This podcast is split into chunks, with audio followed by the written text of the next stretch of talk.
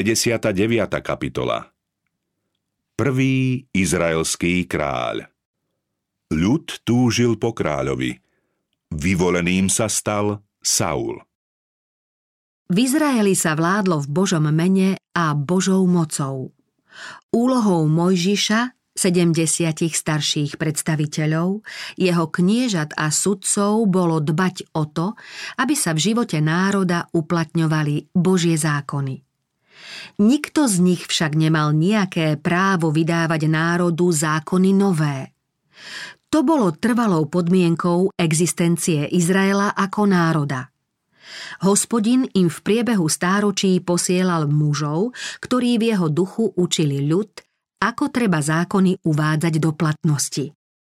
Hospodin predvídal, že Izrael bude chcieť mať kráľa, ale nesúhlasil s nejakou zmenou zásad, na ktorých spočíval štát. Kráľ mal zastupovať najvyššieho. Hospodina mali uznávať za hlavu národa a jeho zákon mal platiť ako zvrchovaný zákon krajiny. Izraelci sa po usadení v Kanáne znova priznali k zásadám Božej vlády, teokracie a pod Jozuovým vedením žili v blahobite. Prírastkom obyvateľstva a stykom s inými národmi sa situácia zmenila. Izraelci prevzali veľa zvyklostí od svojich pohanských susedov a tým sa do značnej miery zriekli svojho zvláštneho, posvetného charakteru. Postupne stratili úctu voči Bohu a prestali si vážiť prednosť, že smú byť jeho vyvoleným ľudom. Zlákala ich okázalá nádhera pohanských vládcov, zunovala sa im jednoduchosť v správe krajiny. Medzi kmeňmi sa šírila žiarlivosť a závisť. Oslabovali ich vnútorné rozpory – Okrem toho boli ustavične vystavení vpádom svojich pohanských nepriateľov a tak sa medzi ľudom ustálila predstava, že ak sa má ich postavenie medzi národmi udržať, musia sa všetky kmene spojiť pod jednu silnú ústrednú vládu. Čím viac opúšťali Boží zákon, tým viac túžili vymaniť sa aj spod nadvlády svojho nebeského vládcu. Tak sa v celom Izraeli prejavila túžba po kráľovi. Od čias Jozú nikto nespravoval národ tak rozvážne a úspešne ako Samuel. Hospodin mu zveril trojaký úrad. Bol sudcom, kňazom i prorokom. Pracoval neúnavne a nezištne horlivo pre blaho svojho ľudu a národ sa pod jeho múdrym vedením mal veľmi dobre. V krajine bol poriadok, prehlbovala sa zbožnosť a načas umlkla aj nespokojnosť. Postupom času Samuel bol donútený o vládne starosti sa deliť s inými a preto určil svojich dvoch synov za najbližších spolupracovníkov.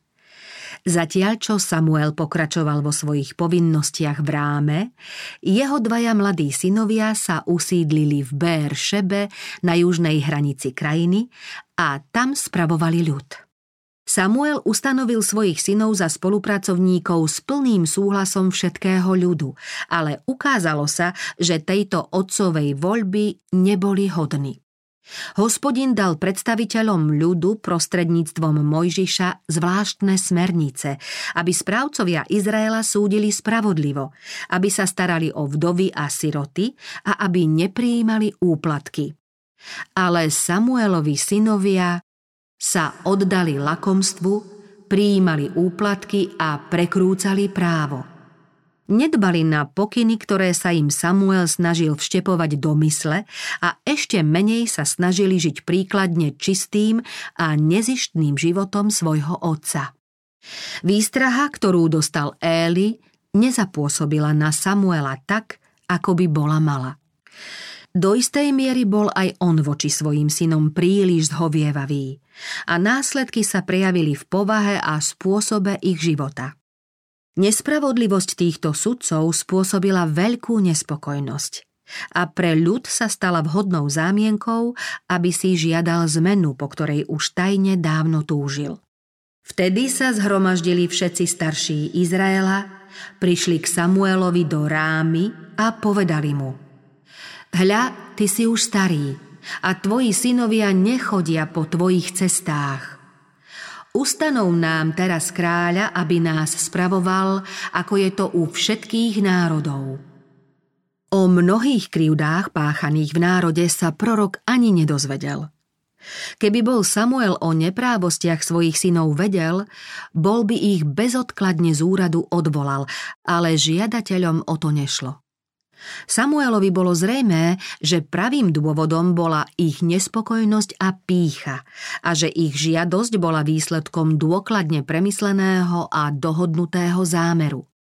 Samuelovi osobne nič nevytýkali. Všetci uznali čestnosť a rozvahu pri spravovaní národa.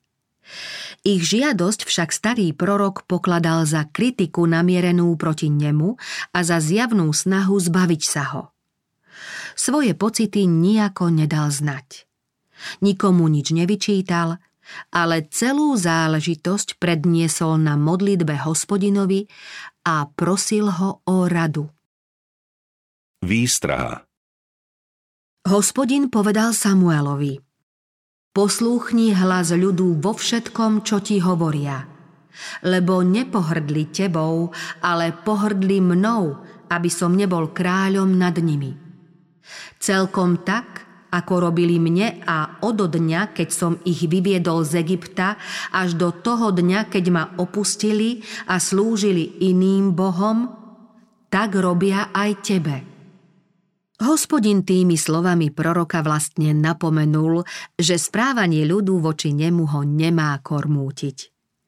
Toto zneváženie nepatrilo predsa jemu, ale celkom zjavne bolo namierené proti vláde Boha, ktorý národu určil vládcov.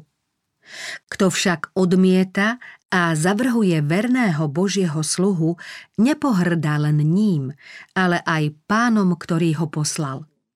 Ak odmietajú Božie slovo, jeho napomenutia a rady, odmietajú vlastne Božiu vládu. Čas najväčšieho blahobytu zažili Izraelci vtedy, keď uznávali hospodina za svojho kráľa, keď jeho zákony pokladali za spravodlivejšie a jeho vládu za lepšiu, než akú majú iné národy. O hospodinových prikázaniach Mojžiš Izraelcom povedal – to bude vašou múdrosťou a rozumnosťou v očiach národov, ktorí počujú všetky tieto ustanovenia a povedia. Naozaj múdry a rozumný ľud je tento veľký národ. Keď Izraelci Boží zákon nezachovávali, nestali sa takým národom, aký z nich chcel mať Boh. Hriech ich natoľko zaslepil, že všetko zlo, ako následok vlastných vín a nerozumností, zvaľovali na Božiu vládu. Hospodin ústami svojich prorokov predpovedal, že raz bude v Izraeli vládnuť kráľ. To však neznamenalo, že by to mal byť pre nich ten najlepší spôsob vlády, alebo že by to bolo podľa Božej vôle. Keď Izraelci odmietli poslúchnuť jeho radu, mohli si vybrať. Hozeáš hovorí, že Boh im dal kráľa vo svojej prchlivosti. Ak sa ľudia rozhodnú ísť vlastnou cestou, bez ohľadu na hospodinovú radu, alebo aj proti jeho zjavnej vôli, prianie im neraz splní, aby z následných trpkých skúseností poznali svoju nerozvážnosť a aby sa zo svojich hriechov kajali. Ľudská pícha a múdrosť bývajú neraz nebezpečnými radcami. Po čom človek túži proti Božej vôli, nakoniec sa prejaví skôr ako kliatba, než ako požehnanie. Boh chcel, aby jeho ľud mal v ňom jediného zákonodarcu i zdroj sily. Vedomie závislosti od Boha by ich s ním stále viac spájalo – to by ich povznieslo, zušľachtilo a uspôsobilo, aby mohli splniť poslanie, ku ktorému ich ako svoj vyvolený ľud povolal. Keď však na trón nastúpi človek, odvráti ich myseľ od Boha. Viac budú dôverovať ľudskej sile a menej Božej moci a chyby kráľa ich zvedú do hriechu a národ odlúčia od Boha. Samuel dostal príkaz, aby prozbe ľudu vyhovel, no súčasne mal upozorniť, že hospodin s tým nesúhlasí. Prorok im mal oznámiť aj výsledok ich rozhodnutia. Samuel predniesol všetky slová hospodinové ľudu, ktorý od neho žiadal kráľa. Svedomite im vysvetlil, aké bremeno budú musieť znášať a upozornil ich na rozdiel medzi útlakom, ktorý ich čaká, a ich súčasnou nezávislosťou a pomerným blahobytom. Ich kráľ bude chcieť napodobňovať okázalosť a prepich iných panovníkov. To všetko si vyžiada veľké osobné i hmotné obete. Ich najzdatnejších synov povolá do svojich služieb. Budú kočišmi, jazdcami a bežcami v jeho sprievode. Zaplnia rady v jeho armáde, budú musieť obrábať jeho polia, zberať jeho úrodu a vyrábať preňho zbrane. Izraelské céry budú pre kráľovskú rodinu variť a piecť. Na vydržovanie svojho kráľovského dvora im kráľ zoberie tie najlepšie pozemky, ktoré ľud dostal od hospodina – Vyberie si aj najlepších sluhov a najlepší ich dobytok a použije ich pri svojich prácach. Okrem toho bude od nich požadovať desiatky zo všetkých ich príjmov, z ich práce a z úrody. Prorok nakoniec dodal Vy mu budete sluhami. Pre svojho kráľa, ktorého ste si vyvolili, Budete v ten deň volať o pomoc, ale hospodin vás nevypočuje v ten deň. Keď však už bude kráľovstvo zriadené, nebudú ho môcť podľa ľubovôle zrušiť. Nech by ich jeho požiadavky akokoľvek tiesnili. Ľud sa dožaduje kráľa. Ľud však znova odpovedal. Nie, ale kráľ bude nad nami – aj my budeme takí ako všetky národy. Nech nás spravuje kráľ, nech tiahne pred nami a nech vedie naše vojny. Ako všetky národy. Izraelci si neuvedomovali, že odlišnosť od iných národov práve v tomto ohľade bola zvláštnou výsadou a požehnaním. Boh oddelil Izraelcov od všetkých ostatných národov, aby mu boli zvláštnym pokladom.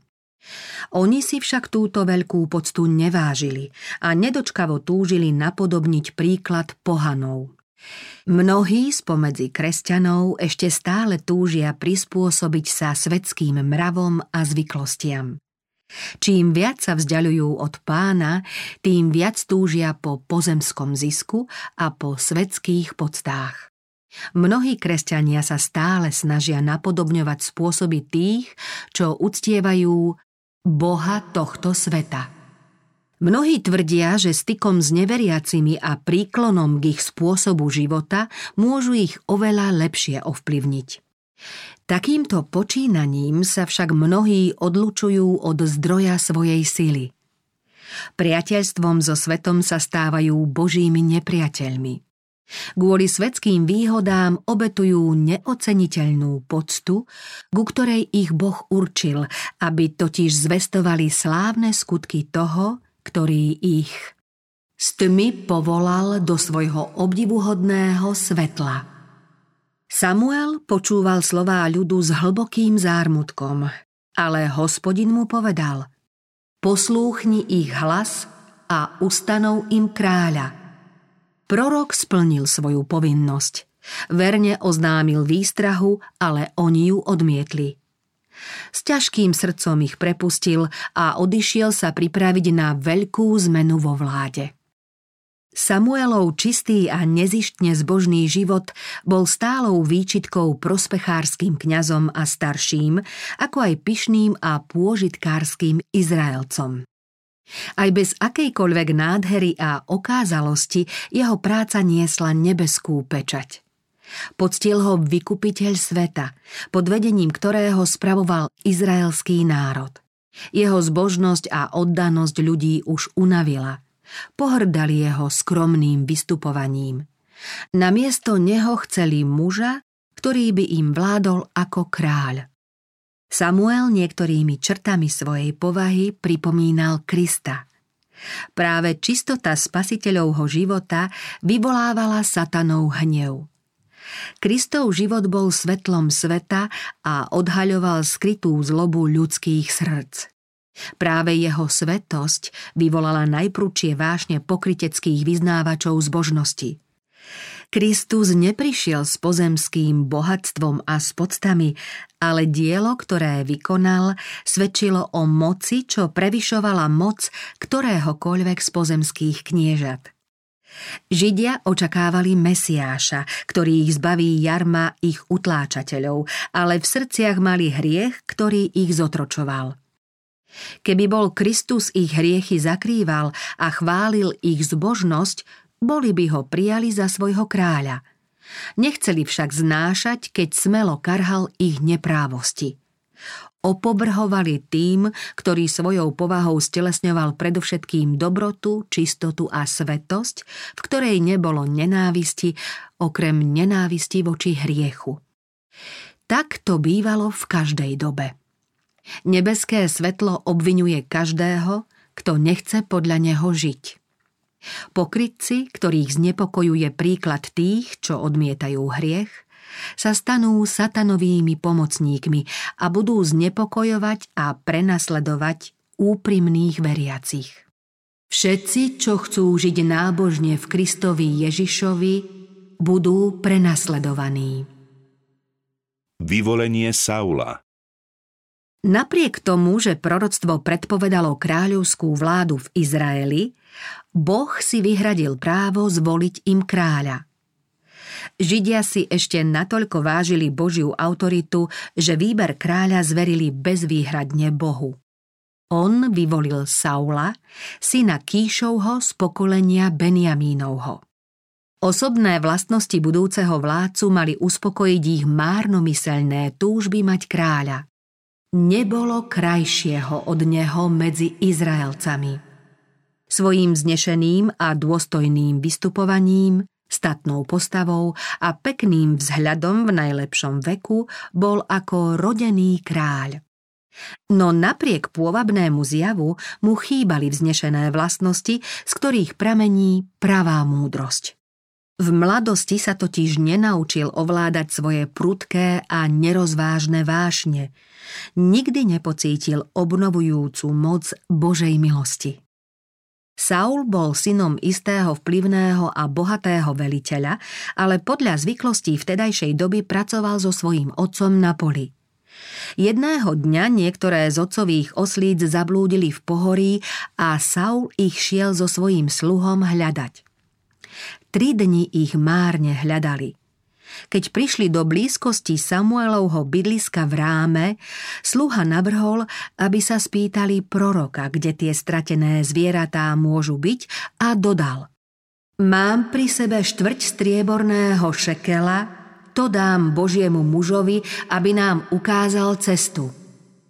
Vtedy bývalo zvykom, že keď niekto navštívil niekoho hodnostne či úradom od seba vyššieho, úctu mu prejavil malým darom. Keď sa blížili k mestu, stretli niekoľko dievčat, ktoré šli naberať vodu a tých sa spýtali, kde by našli proroka. Dievčatá povedali, že prorok už prišiel, lebo o chvíľu sa začne bohoslužba. Na výšine sa začne obetovať a potom bude obetná hostina. Za Samuela sa v Izraeli mnohé zmenilo. Keď ho na začiatku hospodin povolal do úradu, Izraelci si bohoslužbu v svetostánku nevážili. Znevažovali obete hospodinové. Teraz sa však bohoslužby konali v celej krajine a ľud sa o ne živo zaujímal. Keďže v svetostánku sa bohoslužby už nekonali, obete sa prinášali inde. Pre ten účel boli vyhliadnuté mestá, kde bývali kňazi a levíti, u ktorých ľud hľadal poučenie. Obvykle sa obetovalo na vyvýšeninách týchto miest a preto sa volali výšinami. Saul stretol proroka v meskej bráne – Boh zjavil Samuelovi, že k nemu príde vyvolený kráľ Izraela. Keď sa teraz stretli, hospodin oznámil Samuelovi. Hľa, toto je muž, o ktorom som ti hovoril. On bude panovať nad mojím ľudom. Na Saulovu otázku Povedz mi prosím, kde je tu vidcov dom? Samuel odpovedal Ja som videc. Uistil ho aj o tom, že sa jeho stratené oslice našli a nútil ho, aby zostal a zúčastnil sa na slávnosti.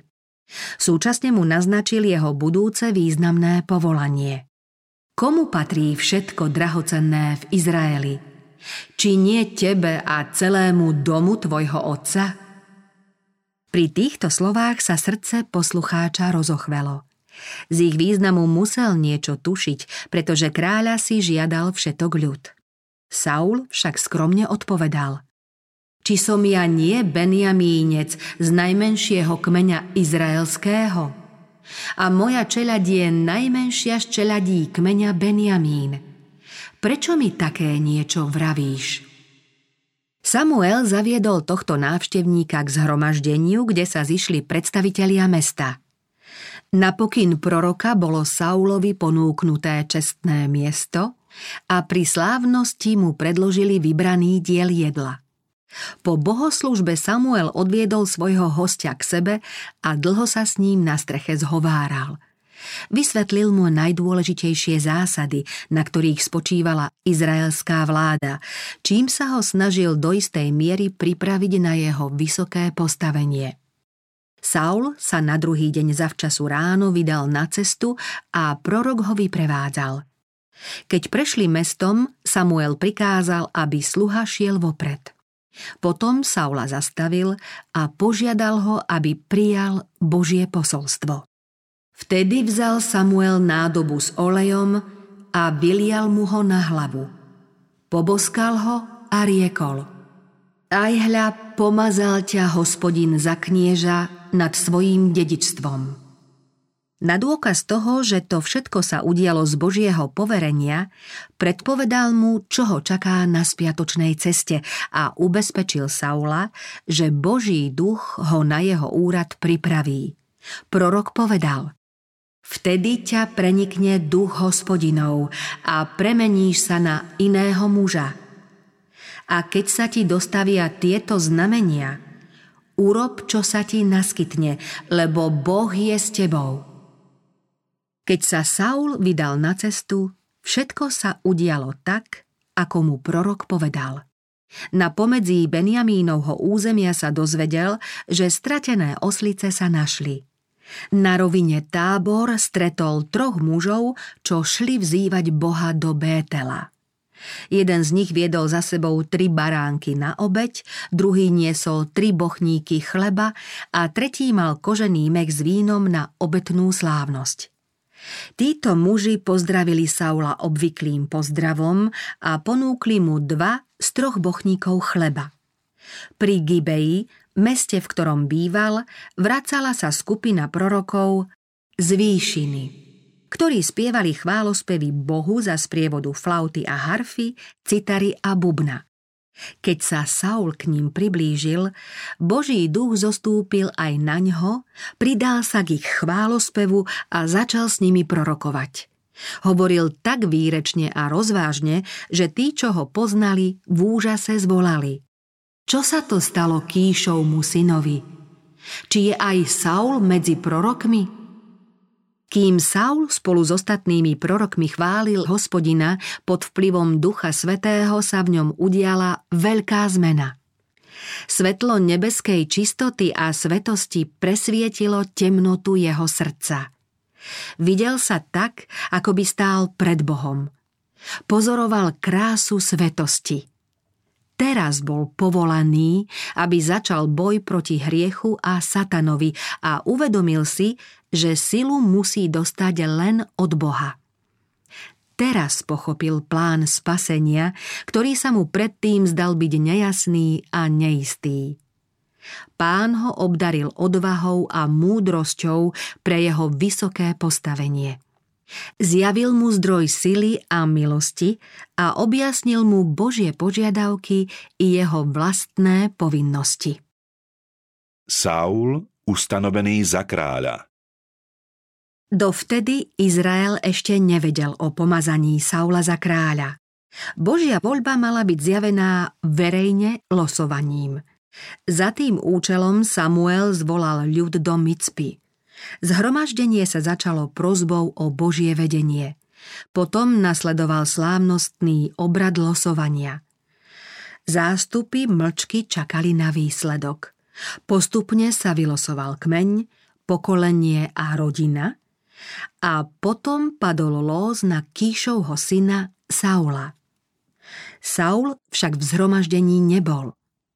Vo vedomí veľkej zodpovednosti, ktorú mal v budúcnosti niesť, radšej tajne odišiel. Potom ho priviedli do zhromaždenia, ktoré s pýchou a pocitom uspokojenia sledovalo jeho kráľovské správanie, ušľachtilý vzhľad, lebo o prevyšoval všetok ľud. Ba aj Samuel zvolal, keď ho ľudu predstavoval Vidíte, koho si vyvolil hospodin? Lebo niet mu podobného v celom ľude. Všetok ľud jasal a volal – nech žije kráľ. Potom Samuel predniesol ľudu kráľovské právo, teda tie zásady, na ktorých spočíva kráľovský spôsob vládnutia. Kráľ nemal byť absolútnym samovládcom, jeho moc podliehala vôli Najvyššieho. Tento prejav Samuel zapísal do knihy, v ktorej boli zaznamenané výsady kniežaťa a práva i privilégiá ľudu. Aj keď národ Samuelovo varovné posolstvo odmietol, prorok sa predsa len snažil, pokiaľ to bolo možné, vyhradiť im čo najviac slobody, aj keď bol nútený ustúpiť ich prianiu. Hoci ľud bol všeobecne ochotný uznať Saula za kráľa, predsa tu bola aj silná opozičná strana. Aby sa kráľom stal niekto z pokolenia Beniamínovho, najmenšieho izraelského kmeňa, bez ohľadu na najpočetnejšie a najmocnejšie rody Júdovcov a Efraimovcov, to bolo také poníženie, aké nevedeli zniesť preto odmietli slúbiť vernosť Saulovi alebo mu priniesť obvyklé dary. Práve tí, čo si predtým kráľa najviac žiadali, teraz odmietali vďačne prijať muža, ktorého vyvolil hospodin. Každá strana mala totiž svojho obľúbenca, ktorého chcela vidieť na tróne. A nejeden z vodcov túžil po takej pocte. V srdci mnohých horela závisť a žiarlivosť.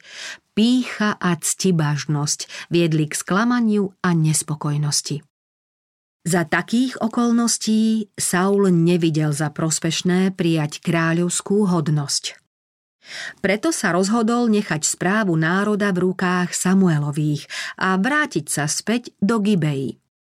Tí, čo v jeho zvolení videli Božiu ruku a boli odhodlaní podporovať ho, tvorili mu domov čestný sprievod. On však nepodnikol nič, aby sa o trón uchádzal násilím. Pokojne sa vrátil domov do Benjamínskej pahorkatiny, plnil si svoje roľnícke povinnosti a celú záležitosť splnomocnenia za kráľa prenechal Bohu. Výťazstvo nad Ammóncami Krátko po voľbe Saula za kráľa vtrhli Ammónci pod vedením svojho vládcu Náchaša na územie kmeňov žijúcich východne od Jordánu a ohrozovali gileácké mesto Jábeš. Obyvatelia mesta sa pokúšali dojednať mier a Ammóncom ponúkli, že im budú odvádzať dane. Ich ukrutný vládca bol ochotný na to pristúpiť len pod podmienkou, že každému dá vypichnúť pravé oko na trvalý znak svojej moci nad nimi. Obyvatelia obklúčeného mesta si vyžiadali 7 dní na uváženie. Amonci na to pristali v domnienke, že ich očakávané víťazstvo sa tým ešte zväčší. Medzi tým však z Jábeša vyšli poslovia ku kmeňom západne od Jordánu so žiadosťou o pomoc. Oznámilo sa to aj v Gibeji, čo vyvolalo široko ďaleko hrôzu. Keď sa Saul večer vracal za voľmi z poľa, a počul hlasitý nárek, ktorý zvestoval veľké nešťastie, spýtal sa, čo je ľudu, že plače? Keď mu zopakovali túto hanebnú zväzť, zobudili sa v ňom driemajúce sily. Prenikol ho duch Boží. Vzal pár volov, rozsekal ich na kusy a rozoslal poslami po celom území izraelskom s odkazom. Takto sa stane s dobytkom toho, kto nevíde do boja so Saulom a Samuelom. Na to sa pod Saulovo velenie zhromaždilo na planine Bezek 330 tisíc mužov. Súčasne boli vyslaní poslovia do obklúčeného mesta s prísľubom, že na druhý deň môžu očakávať pomoc. Bol to ten deň, v ktorý sa mali Ammoncom vzdať. Rýchlým nočným pochodom prekročil Saul so svojím vojskom Jordán a do Jábeša dorazil za rannej stráže. Ako kedysi Gideon, podobne aj Saul rozdelil svoje vojsko na tri oddiely a prepadol Amoncov hneď z rána, keď nejaké nebezpečenstvo nečakali a cítili sa bezpeční.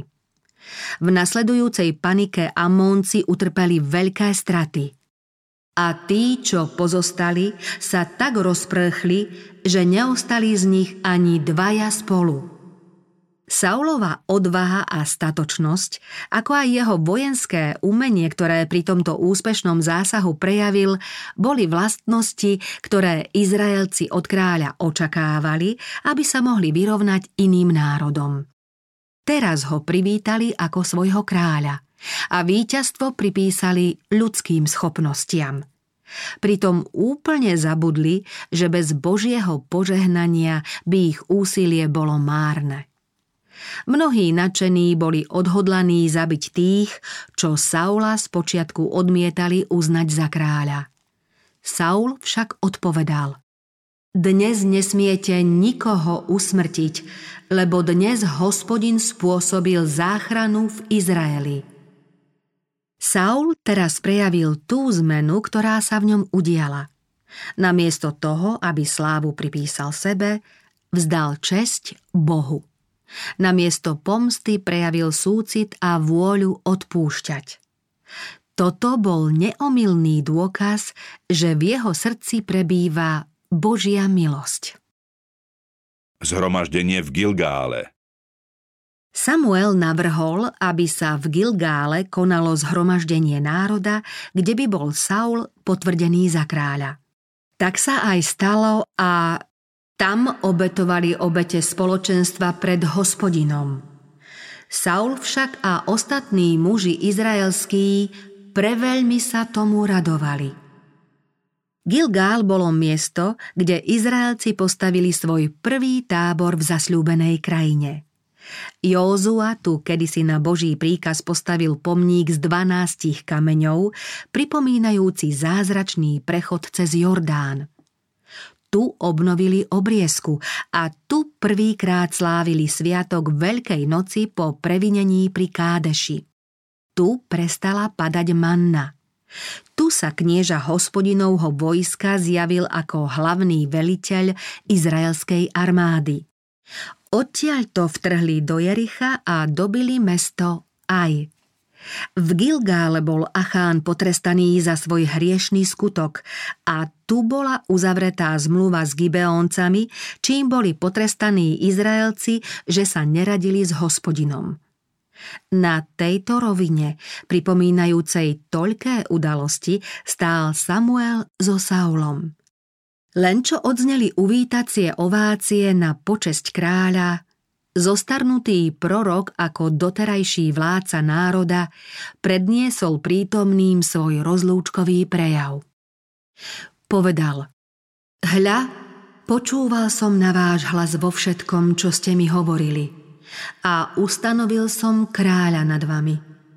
Teraz hľa, kráľ kráča pred vami. Ja som však zostarel a ošedivel – ja sám som chodil pred vami od svojej mladosti až do tohto dňa. Hľa, tu som. Vydajte svedectvo proti mne pred hospodinom a pred jeho pomazaným. Komu som vzal vola? Komu som vzal osla? Koho som utláčal? Komu som ukryvdil? Z čej ruky som prijal úplatok, aby som nad niečím zažmúril oči? Vrátim vám to. Prítomní jednohlasne odpovedali. Neutláčal si nás, neukryvdil si nám, ani si z ničej ruky nič neprijal. Svojím prejavom Samuel nechcel len ospravedlniť svoju vládu. Dávno predtým oznámil zásady, podľa ktorých sa mal správať kráľ i ľud. Teraz to chcel zvýrazniť vlastným príkladom. Od detstva bol spojený s Božím dielom a po celý svoj dlhý život mal na zreteli jediný cieľ – Božiu slávu a vrcholné blaho Izraela. Skôr však ako Izraelci môžu očakávať nejaký blahobyt, musia sa kajať pred hospodinom. Následkom hriechu stratili vieru v Boha. Nevedeli postrehnúť, že On má moc a vie vládnuť národu a prestali dôverovať, že svoje dielo vie obhájiť. Skôr však, než nájdu skutočný pokoj, musia vidieť a vyznať hriech, ktorým sa previnili. Svoju túžbu po kráľovi zdôvodňovali takto. Nech nás spravuje kráľ, nech tiahne pred nami a nech vedie naše vojny. Samuel im znova rozpovedal dejiny Izraela odvtedy, čo ich hospodin vyviedol z egyptskej krajiny.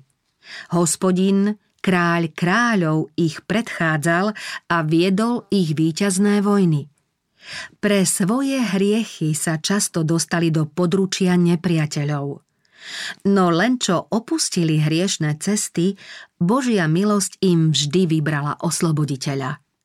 Pán im poslal Gideóna a Baráka, Jefteho i Samuela a vytrhol vás z rúk okolitých nepriateľov. Tak ste mohli bezpečne bývať. Samuel pokračoval – Teraz sa však postavte a vidte túto veľkú vec, ktorú hospodin učiní pred vašimi očami. Či nie je dnes žatva pšenice? Volať budem k hospodinovi, aby dal hromobitie a dážď. A tak poznáte a uvidíte, že ste sa veľkého zla dopustili v očiach hospodinových, keď ste si žiadali kráľa. I volal Samuel na hospodina, a hospodin dal toho dňa hromobitie a dážď. V čase žatvy pšenice v máji a v júni na východe nezvyklo pršať. Nebo bývalo bezoblačné, vzduch bol čistý a jemný. Takéto búrlivé počasie každého prestrašilo. Teraz kajúcne vyznal ľud svoj hriech, ten, ktorým sa previnil. Modli sa za svojich služobníkov k hospodinovi, svojmu Bohu, aby sme nepomreli, lebo k všetkým svojim hriechom pridali sme ešte i to zlo, že sme si žiadali kráľa.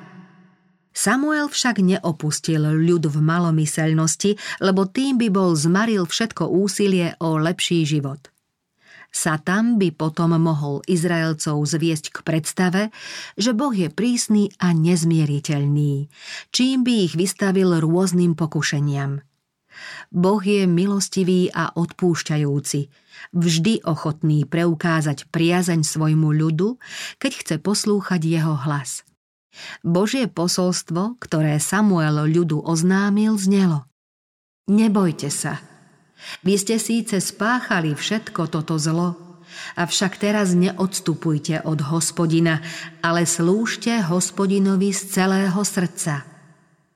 Neobracajte sa k márnostiam, ktoré vám neosožia, ani vás nezachránia, pretože sú márnosťou. Lebo hospodin nezavrhne svoj ľud. Samuel sa ani slovom nezmienil o tom, ako pohrdavo sa voči nemu zachovali.